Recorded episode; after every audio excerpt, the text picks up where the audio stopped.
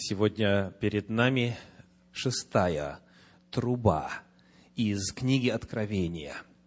Мы продолжаем изучение пророческих периодов, которые описывают Божьи суды на нечестивых. Я приглашаю вас открыть книгу Откровения, 9 главу, где мы прочитаем стихи с 13 по 21. Откровение, 9 глава, стихи с 13 по 21. Мы продолжаем изучение книги Откровения, книги Апокалипсис. И проповедь сегодня называется «Откровение труб, : 6-я труба». «Шестой ангел вострубил, и я услышал один голос от 4 рогов золотого жертвенника, стоящего пред Богом, говоривший 6-му ангелу, имевшему трубу: „Освободи 4 ангелов, связанных при великой реке Евфрате“. И освобождены были 4 ангела, приготовленные на час, и день, и месяц, и год, для того, чтобы умертвить 1/3 часть людей. Число конного войска было 2 тьмы, и я слышал число его. Так видел я в видении коней, и на них всадников, которые имели на себе брони огненные, гиацинтовые и серные. Головы у коней, как головы у львов, а изо рта их выходил огонь, дым и сера. От этих 3 язв, от огня, дыма и серы, выходивших изо рта их, умерла 1/3 часть людей. Ибо сила коней заключалась во рту их и в хвостах их. А хвосты их были подобны змеям, имели головы, и ими они вредили. Прочие же люди, которые не умерли от этих язв, не раскаялись в делах рук своих, так, чтобы не поклоняться бесам и золотым, серебряным, медным, каменным и деревянным идолам, которые не могут ни видеть, ни слышать, ни ходить. И не раскаялись они в убийствах своих, ни в чародействах своих, ни в блудодеянии своем, ни в воровстве своем». Вот содержание 6-й трубы. Посмотрим, что означает эта весть. Как всегда, мы рассмотрим вначале значение символов, которые используются в этом пророческом откровении, а затем попытаемся соединить их и объединить в одно значение. Какой у нас первый символ? Главный символ этой трубы – это река Евфрат. Это главное место действия. Сказано в стихе 14 об освобождении ангелов, связанных при великой реке Евфрате. Какая весть передается в Слове Божьем упоминанием этой реки? Что вы об этой реке помните? Что вы об этой реке знаете? Приглашаю вас посмотреть на книгу Бытие, 15 главу, 18 стих. Бытие 15, 18. «В этот день заключил Господь завет с Авраамом, сказав: „Потомству твоему даю я землю сию, от реки Египетской до великой реки Евфрата“». Евфрат – это река, которая служила естественной границей земли, обещанной Богом израильскому народу. Патриарх Авраам слышит, что его потомки поселятся и будут владеть всей этой территорией от реки Египетской, то есть от Нила, до другой реки, реки Евфрата. Это граница территории, отданной Израилю. И когда пришло время, тогда, как повествует третья книга Царств, 4 глава, 21 стих. Это пророчество исполнилось. 4 глава 3 книги Царств, стих 21. 3 Царств, 4, 21. Соломон, сказано, владел всеми царствами от реки Евфрата до земли Филистимской и до пределов Египта. Они приносили дары и служили Соломону во все дни жизни его. Итак, во-первых, Евфрат представляет собою границу территории Божьего народа. Евфрат – это последний рубеж, это межа, за которой уже начинается вражеская, чуждая, не своя территория. Упоминание реки Евфрата говорит о пограничных территориях, где владения Божьи заканчиваются и начинаются богопротивные владения. А какая власть, какое царство там располагалось на реке Евфрат? Это Вавилон. Вавилон – древнейший город-государство, первая в истории после потопной земли цивилизация. Прочитаем о зарождении этой цивилизации в 11 главе книги Бытие. Бытие, 11 глава, первые 4 стиха. 11 глава Бытие, первые 4 стиха. «На земле, на всей земле был один язык и одно наречие. Двинувшись с востока, они нашли в земле Сенаар, или же Шумер, равнину, и поселились там. И сказали друг другу: наделаем кирпичей и обожжем огнем. И стали у них кирпичи вместо камней, а земляная смола вместо извести. И сказали они: построим себе город и башню высотою до небес, и сделаем себе имя, прежде нежели рассеемся по лицу всей земли». Вавилон – это междуречье, между реками Тигр и Евфрат. Это первая земная цивилизация после потопа. Какая главная мысль содержится в повествовании о строительстве этой цивилизации? Что эта цивилизация собой представляла? Одним словом, по отношению к Богу. Богопротивление еще, восстание против Бога, бунт против Бога. Давайте попытаемся выяснить, в чем и как. Во-первых, хочу обратить ваше внимание на 4 стих. В синодальном переводе сказано: «Сделаем себе имя, прежде нежели рассеемся по лицу всей земли». То есть, имя они намеревались сделать фактом строительства башни высотой до небес. Исходя из синодального перевода, их планы выглядели так: «Вначале построим башню, увековечим свою славу, а потом рассеемся». Вот так вот выглядит мысль синодального перевода. Однако, когда мы обращаемся к иным переводам Священного Писания, мы обнаруживаем, что их замыслы были более бунтарскими. Они к иному стремились. Во-первых, приглашаю вас послушать перевод этого места Священного Писания под редакцией Кулакова из Института перевода Библии в поселке Заокском при Заокской духовной академии.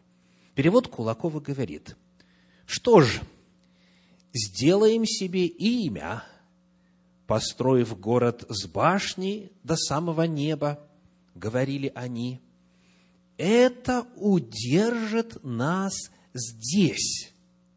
Не будем мы по всему свету рассеяны». То есть, в отличие от синодального перевода, где передается мысль, что вначале мы построим, а потом рассеемся, этот перевод говорит: мы построим, чтобы не рассеиваться, мы хотим остаться здесь. Перевод Российского библейского общества, новый современный перевод, говорит: построим город с башни до неба, сказали люди. Так мы прославим наше имя, чтобы не рассеяться по свету. Этот перевод в точности соответствует оригиналу, где в древнееврейском используется фраза «пен нацуф», чтобы не рассеяться, как и передано в большинстве англоязычных переводов. Скажите, в чем же здесь был бунт? Почему бы на самом деле не остаться жить в Междуречье? Почему нужно было именно рассеиваться? Ведь хорошо вместе, правда? И от зверей защищаться, и друг другу помогать, и поддерживать друг друга. В чем заключался бунт? Ранее, перед этим, Священное Писание в 9 главе, в 1 стихе книги «Бытие» передает волю Божью. Бытие 9.1 сказано: «И благословил Бог Ноя и сынов его, и сказал им: плодитесь и размножайтесь, и, что дальше, и наполняйте землю».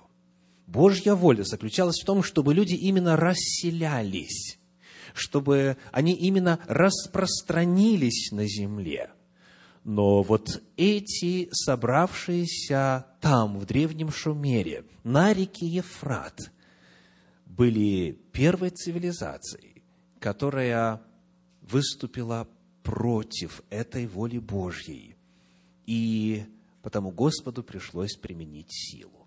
Далее в 11 главе читаем стихи 8 и 9. Бытие 11 глава, стихи 8 и 9. «И рассеял их Господь оттуда по всей земле, и они перестали строить город. Посему дано имя Вавилон, ибо там смешал Господь язык всей земли, и оттуда рассеял их Господь по всей земле». Воля Божья в конечном итоге исполнилась, но не благодаря, а вопреки Вавилону и его жителям. Господь осуществил то, что задумал изначально. Они вынуждены были рассеяться в результате Божьего суда, при котором смешался язык, и они просто не могли дальше уже жить вместе. Они не понимали речи один другого. Когда в книге Откровения мы встречаем название реки Евфрат, это, во-первых, напоминает нам о границе, где заканчивается Божья территория, территория Божьего народа, и начинается вражеская территория. Во-вторых, это напоминает нам о бунте против Бога и, соответственно, в результате восстания против Бога, о излившемся на тех строителей Вавилонской башни Божьем наказании. Давайте посмотрим, что еще известно в описании природы третьего этого библейского упоминания. Посмотрим, что известно в-третьих о природе этих судов. Мы уже отметили границу, мы уже отметили восстание против Бога. Теперь хочу попросить вас вернуться к 9 главе книги Откровения, где мы прочитаем 20 стих. Откровение, 9 глава, 20 стих. «Прочие же люди, которые не умерли от этих язв, не раскаялись в делах рук своих, так, чтобы не поклоняться бесам и золотым, серебряным, медным, каменным и деревянным идолам, которые не могут ни видеть, ни слышать, ни ходить». В описании тех, кто не покаялся в результате излития Божьего наказания, встречаются фразы, довольно хорошо знакомые тем, кто исследовал пророческие писания. Где еще есть вот такая фраза: «Боги золотые, серебряные, каменные, деревянные, которые не видят и не слышат». У пророка Даниила, совершенно верно. Давайте посмотрим на 5 главу книги пророка Даниила, стихи 23 и 24. Даниила, 5 глава, стихи 23 и 24.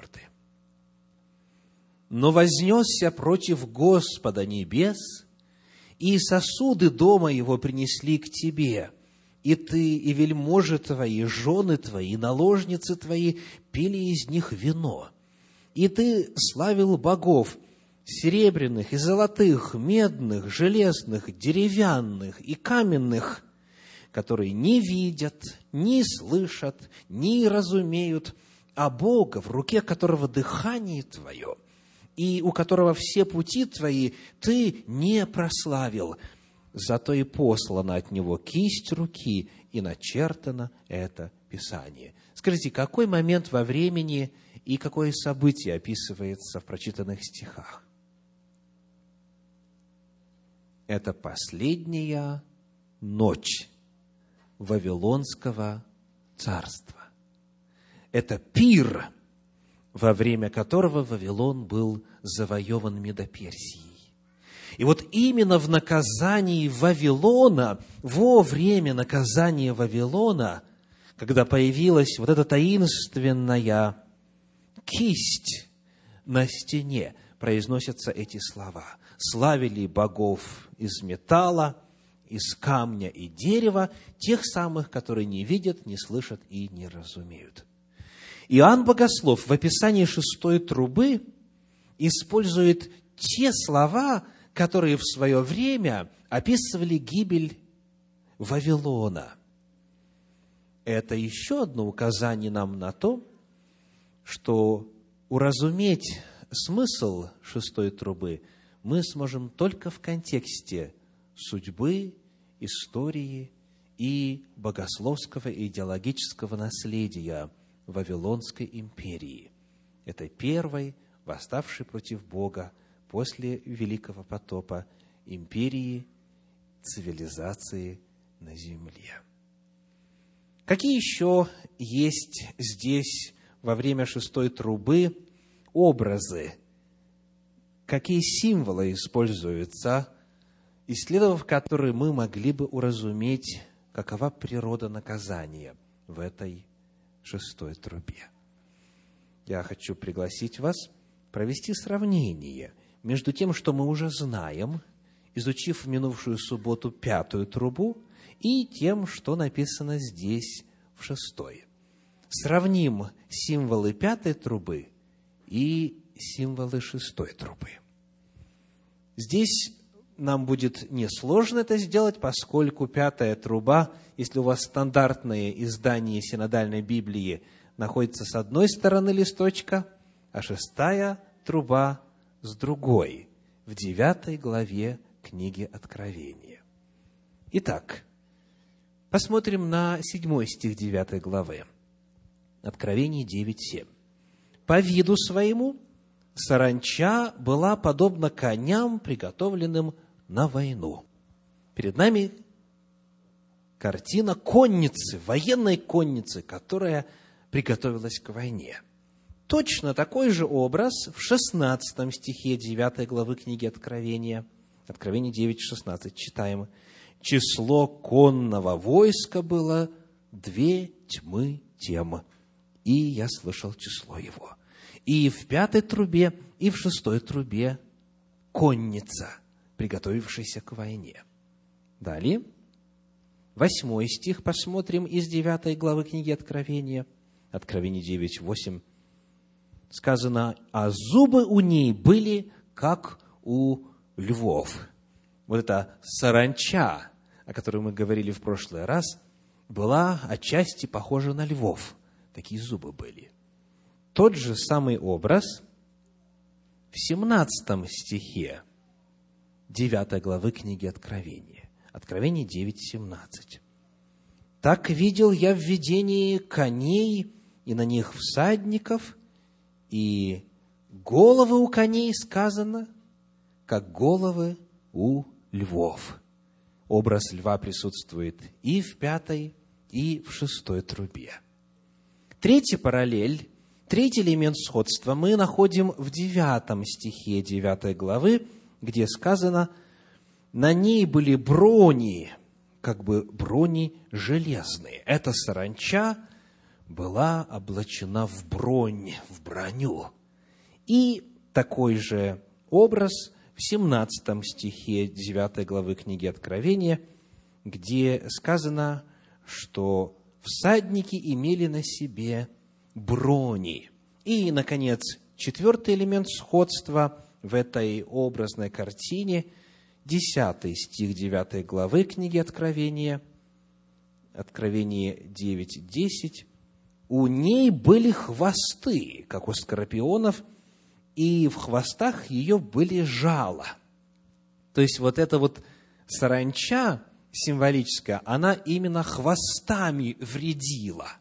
И подобный же образ в 19 стихе 9 главы книги Откровения, где сказано: «Ибо сила коней заключалась во рту их и в хвостах их, а хвосты их были подобны змеям, и имели головы, и ими они вредили». Вот это 4 элемента сходства символической картины.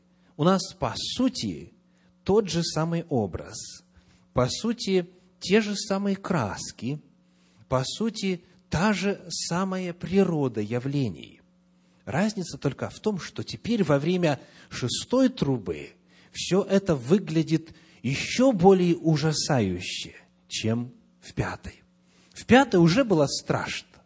Если попытаться представить, как делали мы на мини-церквах в среду, как эти твари могли выглядеть, то картина подлинно страшная. Но вот здесь, в 6 трубе, при сохранении ключевых элементов символизма, краски еще более сгущаются, становятся еще страшнее. То есть перед нами интенсификация проявления вот этих наказующих сил. Теперь вопрос: кто помнит, кто был представлен в образе саранчи в 5 трубе? Кто?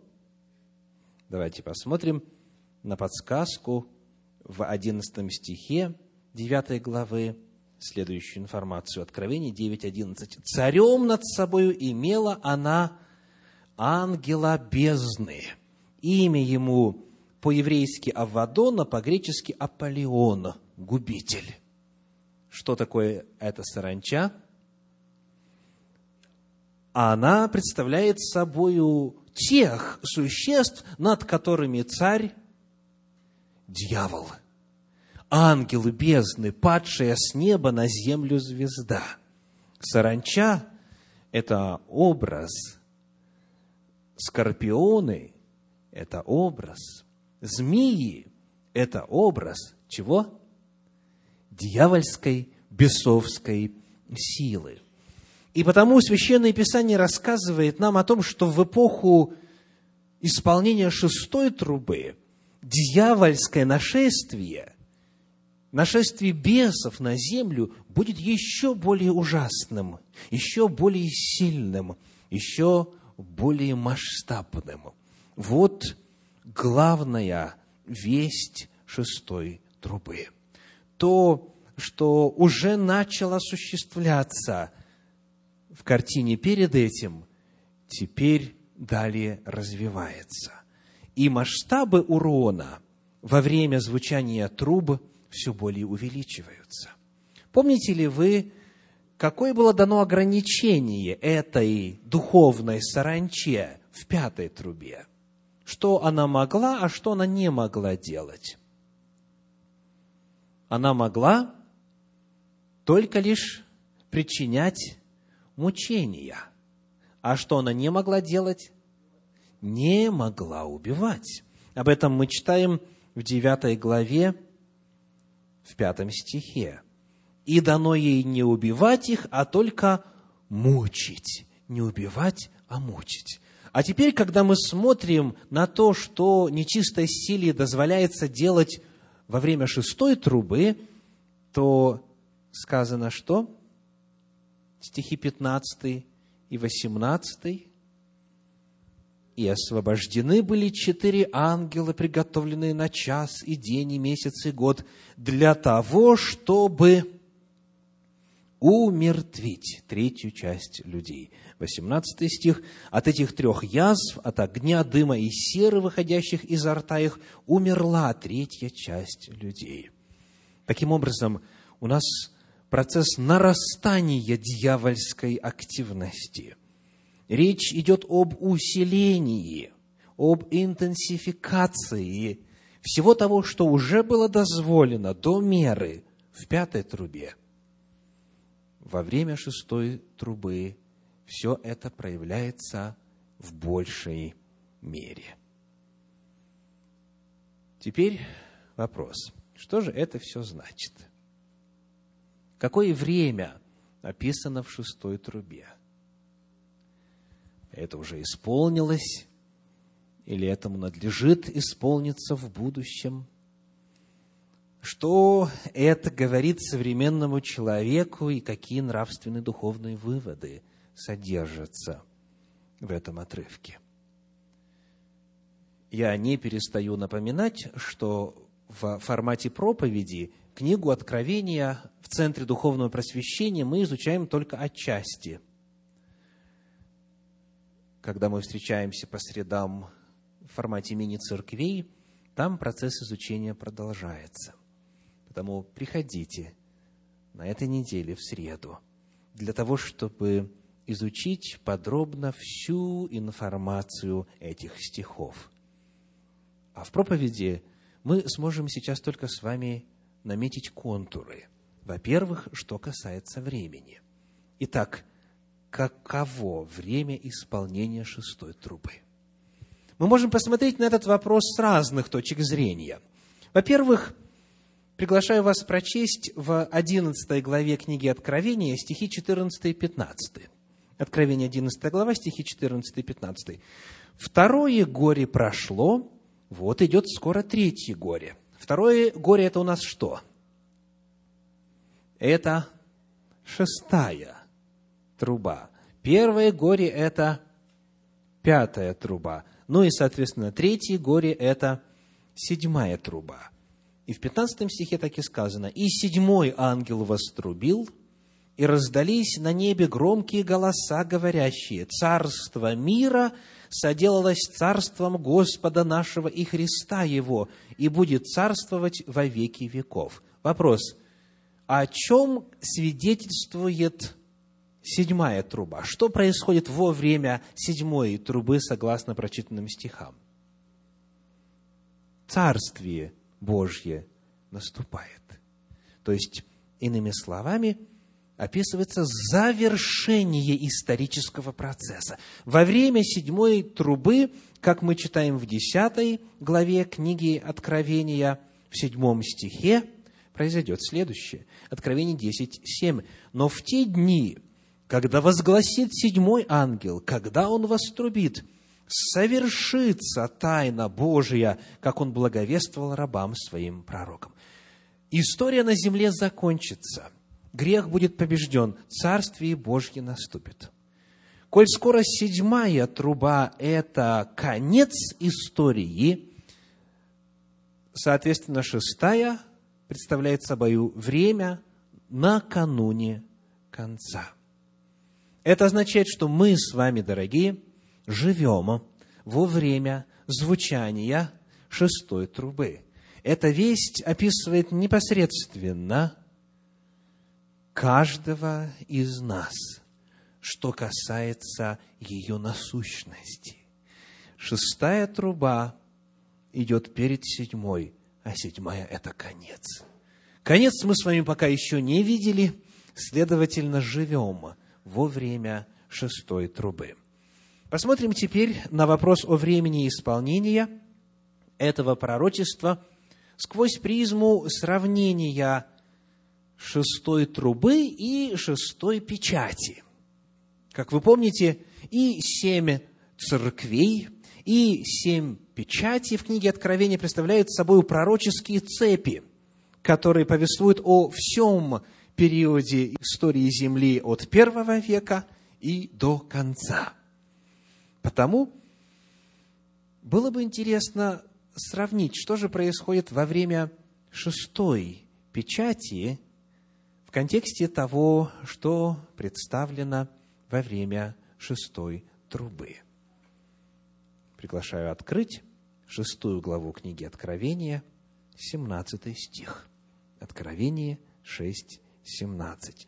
Вот чем заканчивается шестая печать. «Ибо пришел великий день гнева его, и кто может устоять?»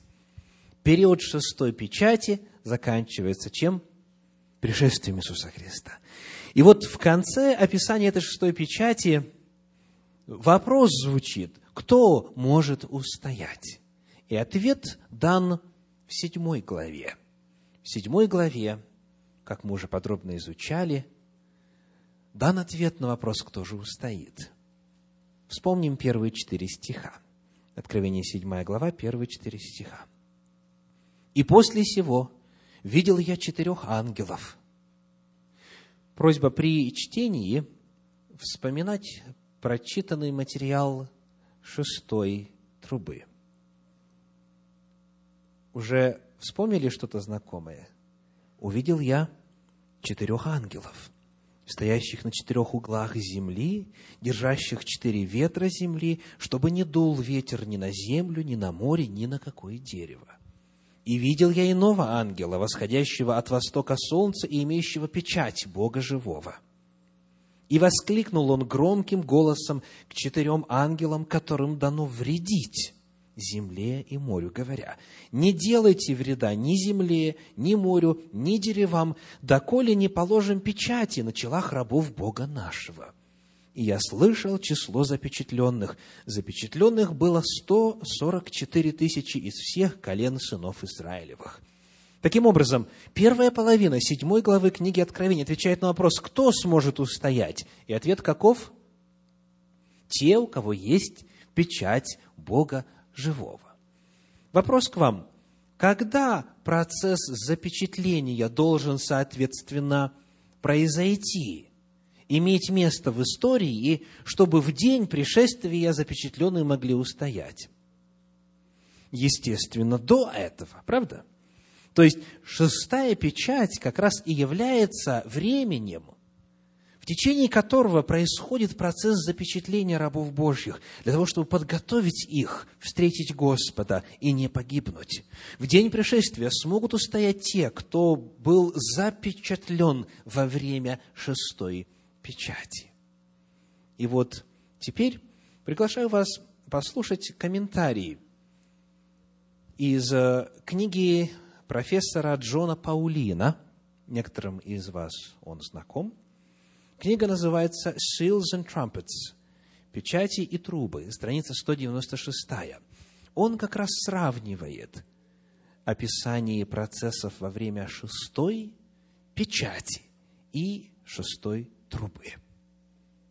Он пишет: «В обоих отрывках связывание и развязывание соотносится с 4 ангелами». Это то, что многие из вас увидели во время моего чтения. Далее. В обоих отрывках люди исчислены. В 7 главе Откровения народ Божий, а в 9 главе их демонические двойники. И это 2 единственных места в Откровении, которые содержат таинственные слова «и я слышал число». Всего дважды, в 7 главе и в 9 главе. Это еще один элемент сходства между этими отрывками. Далее читаю комментарии. Если время испытания остается открытым в течение шестой трубы и затем закрывается при звучании 7, шестая труба представляет точное историческое соответствие Откровению 7 главе, стихам с 1 по 8. Это последняя возможность спасения прямо перед концом. Итак, из сравнения шестой трубы и шестой печати видна тождественность природы явлений, описанных и в одном, и в другом месте Священного Писания. Это время накануне пришествия. Это время запечатления. Это время, в которое мы с вами живем.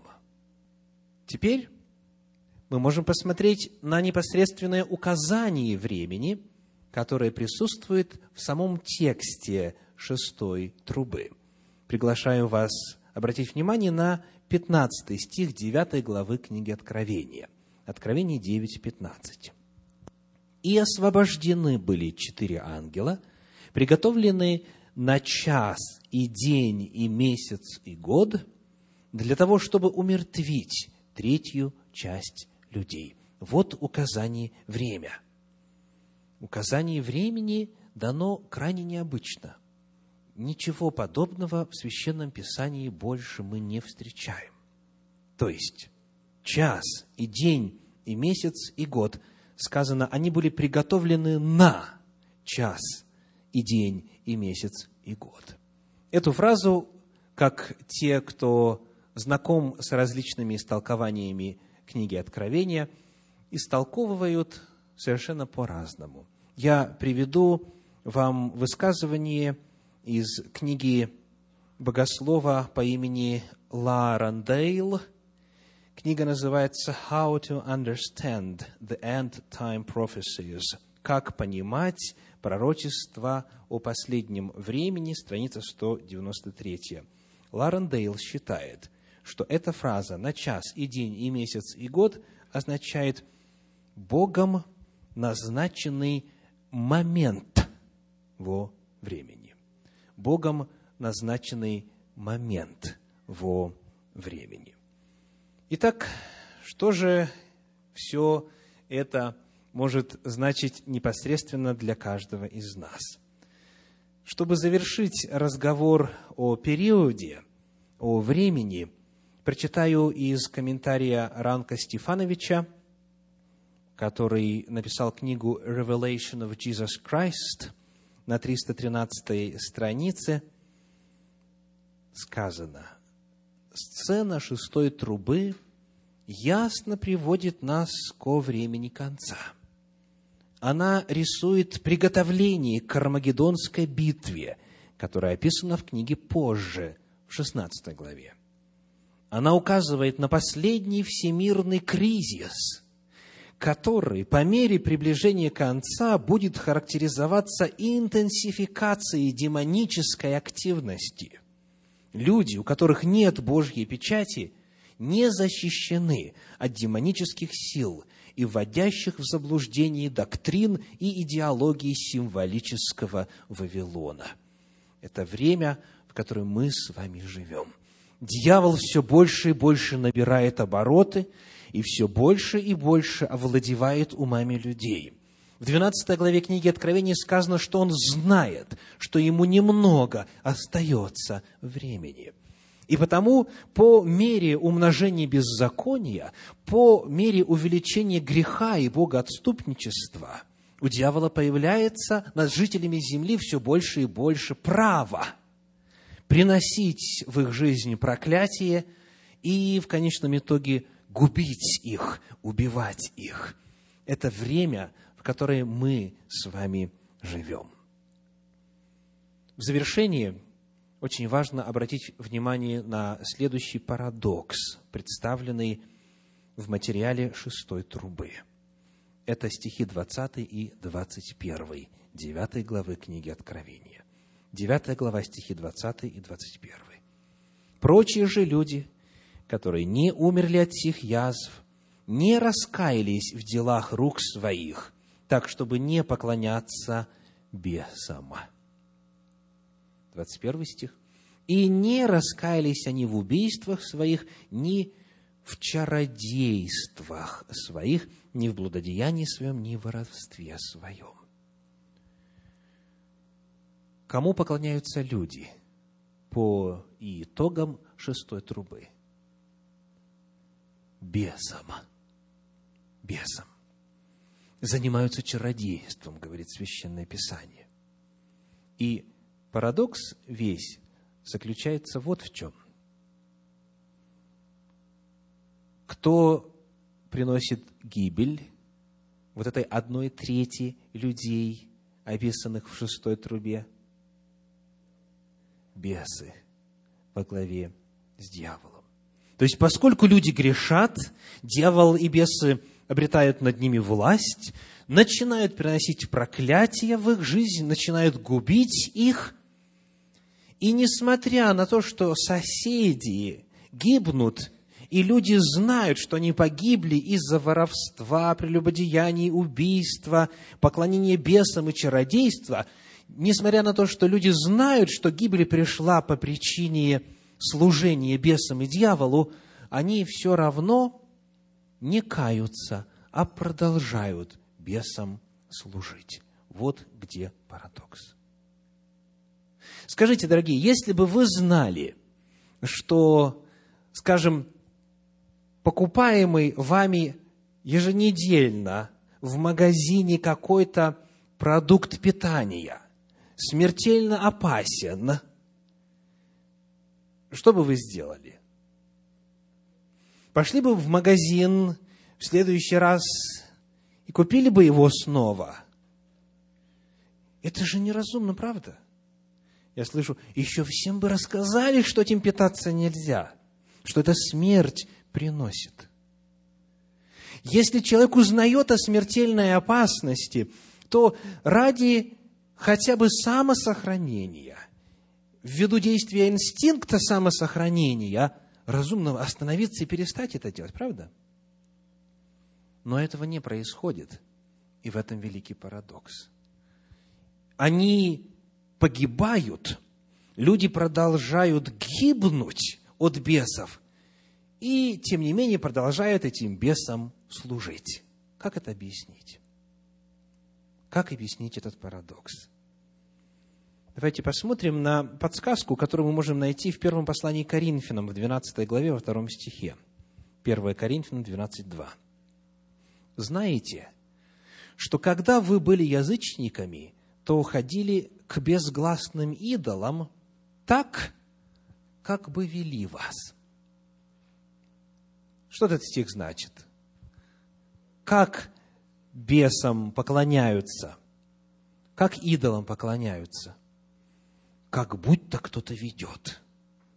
То есть, часто вопреки своей воле, подневольно, так, как будто насильно тебя тянут туда. Вот какова природа служения бесам. Читаем еще раз. «Знаете, что когда вы были язычниками, то ходили к безгласным идолам так, как бы вели вас». Вот что делает дьявол. Дьявол поражает волю. В первую очередь, его наиглавнейшая цель – поразить волю человека, чтобы он был не в силах, чтобы он был неволен сопротивляться и противостоять. Безволие – это одна из главных целей дьявола. Конечно же, мы отчасти, каждый из нас, знаем эту силу, силу безволия. Кто из вас знает силу безволия? Можете руку поднять? Чтобы помочь прочим святым в зале, кто из вас когда-то принимал решение отныне следить за фигурой? Наполнился волей и дожил до первого кусочка торта с крепкой волей. Как однажды в журнале, в киножурнале «Ералаш» был один забавный эпизод на эту тему. Показывают школьный класс, все убежали на перемену, дети, а один мальчик сидит за столом, и на парте у него плитка Сникерса. Это я сказал плитка, а у нас называли как? Батончик. Батончик Сникерса вот прямо перед его глазами. И он на него сидит и смотрит. Друг к нему подходит и говорит: «Ты что делаешь?» Тот говорит: «Волю тренирую». Как? А вот так вот я удерживаюсь и не ем этот батончик. И его друг спрашивает: а как это тебе удается? Я бы ни за что не выдержал. Я бы тут же съел. И тот открывает секрет. Достает портфель. И у него в портфеле гора сникерсов. А рядом с портфелем горка оберток. То есть, когда приходит у него желание, он берет, достает другой сникерс, не тот, против которого он тренирует свою волю, его съедает, и сникерс остается в неприкосновенности. Кому из вас знакома вот эта проблема с волей? Можете руку поднять? Рук намного больше. Аллилуйя! Воля. Воля. Это то, что дьявол стремится поразить. Есть в Священном Писании очень точный образ, который описывает именно тактику Вавилона, духовного Вавилона, который также поможет нам уразуметь этот парадокс. Как это люди могут продолжать служить тем, кто их убивает? Этот образ выглядит так. Книга пророка Иеремии, 51 глава, 7 стих. Иеремии, 51 глава, стих 7. «Вавилон был золотою чашею в руке Господа, опьянявшую всю землю. Народы пили из нее вино и безумствовали». Итак, какой образ? Образ алкоголизма. Народы пили вино Вавилона и безумствовали, и опьянялись. И вот, описывая проблемы с крепостью воли у человека, больного алкоголизмом, Священное Писание в 23 главе книги «Притчи» предлагает следующую картину. Притчи, 23 глава, стихи с 29 по 35. Книга Притчи, глава 23, стихи с 29 по 35. Когда я буду читать, я приглашаю вас вспоминать тех несчастных, больных алкоголизмом, которых вы видели в жизни, которых вы встречали, с которыми вы общались, которым вы старались помочь. У кого вой, у кого стон, у кого ссоры, у кого горе, у кого раны без причины, у кого багровые глаза. У тех, которые долго сидят за вином, которые приходят отыскивать вина приправленного. Не смотри на вино, как оно краснеет, как оно искрится в чаше, как оно ухаживается ровно. Впоследствии, как змей, оно укусит и ужалит, как аспид. Глаза твои будут смотреть на чужих жен, и сердце твое заговорит развратное, и ты будешь как спящий среди моря и как спящий наверху мачты, и скажешь: «Били меня, мне не было больно, толкали меня, я не чувствовал. Когда проснусь, опять буду искать того же». Вот горе. Вот трагедия тех, кто болен алкоголизмом. Вой, стон, ссоры, горе, раны, багровые глаза. В семье разлад, финансы исчезают, все рушится. А он говорит: когда проснусь, опять буду искать того же. Как вы думаете, он не понимает, что ли, что это яд? прекрасно понимает. Проблема здесь не в том, что он хотел бы воя, стона, ран, горя и так далее. Нет, он не хочет. Я вспоминаю, как, завершая среднее образование в России, я периодически помогал своему однокласснику, который уже в то время был болен алкоголизмом. Вот когда наступало утро, и он приходил ко мне, он клялся и божился, что больше ни 100 грамм не выпьет. Потому что когда трудно, когда голова гудит, когда изможден весь, когда пытаешься вспомнить, а что же было вчера, тогда есть очень четкое и ясное сознание, что нельзя этого делать больше. Надо порывать, надо прекращать. Но проходит время, и человек снова обращается к той же самой силе, которая, как он отчетливо знает, его губит. Вот так действует дьявол. Это иллюстрация действия дьявола. Бесы губят этих людей, а они продолжают им служить. Бесы приносят гибель, а они продолжают им поклоняться. Грех уподобляется вину. Грех уподобляется алкоголю.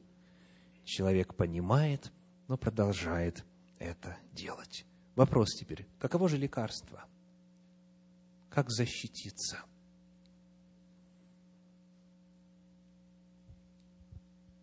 Что говорит 23 глава книги Притчи? Какое лекарство? С чего надо начать? 23 глава, 31 стих. «Не смотри». Не смотри на вино, как оно краснеет, как оно искрится в чаше, как оно ухаживается ровно. Даже не смотреть в эту сторону. Священное Писание говорит: держись подальше, сторонись, убегай, не заходи туда, не будь там, не оставайся в той ситуации, где есть опасность совершения греха. Потому что грех в своей чудовищной природе, если находит хотя бы один раз место, он готовит дорогу для второго раза, для третьего раза, и медленно, постепенно человек, сам не замечая того, становится рабом. Воля его раздавлена, воля его закабалена. Он уже и хотел бы, но не может освободиться. Потому Библия говорит: даже не смотри, даже не ходи, даже не начинай. Держись, сторонись, будь подальше. В книге пророка Осия, в 9 главе, в 10 стихе сказано, Осия 9:10. «Как виноград в пустыне я нашел Израиля, как первую ягоду на смоковнице, в первое время ее увидел я отцов ваших. Но они пошли к Ваалфигору и предались постыдному, и теперь прошу особого внимания, и сами стали мерзкими, как те, которых возлюбили». Если есть контакт, если есть вкушение, если есть один опыт, то он просит затем второй, второй затем просит третий раз, и медленно, постепенно человек уподобляется объекту своего увлечения. Дьявол расставил много ловушек, много красивых реклам, много афиш, которые манят и зовут, и сулят наслаждение, радость, почет, удовольствие и так далее.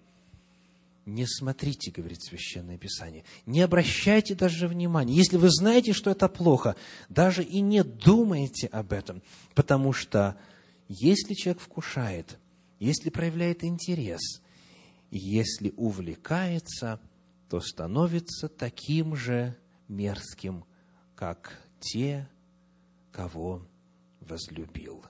Медленное уподобление объекту увлечения. Чем потом пытаться решать проблему, лучше, говорит Священное Писание, удерживайтесь от того, что вы знаете является грехом.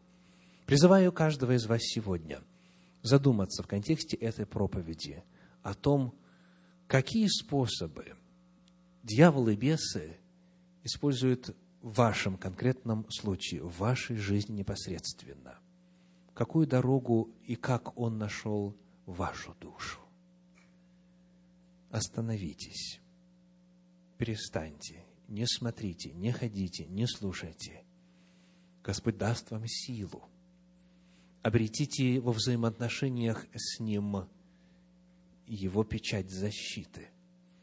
Господь преодолел искушение дьявола. Он победил там, где Адам, наш прародитель, пал. Он уже прошел этим путем. У него есть сила для победы. И он даст вам эту победу. Аминь.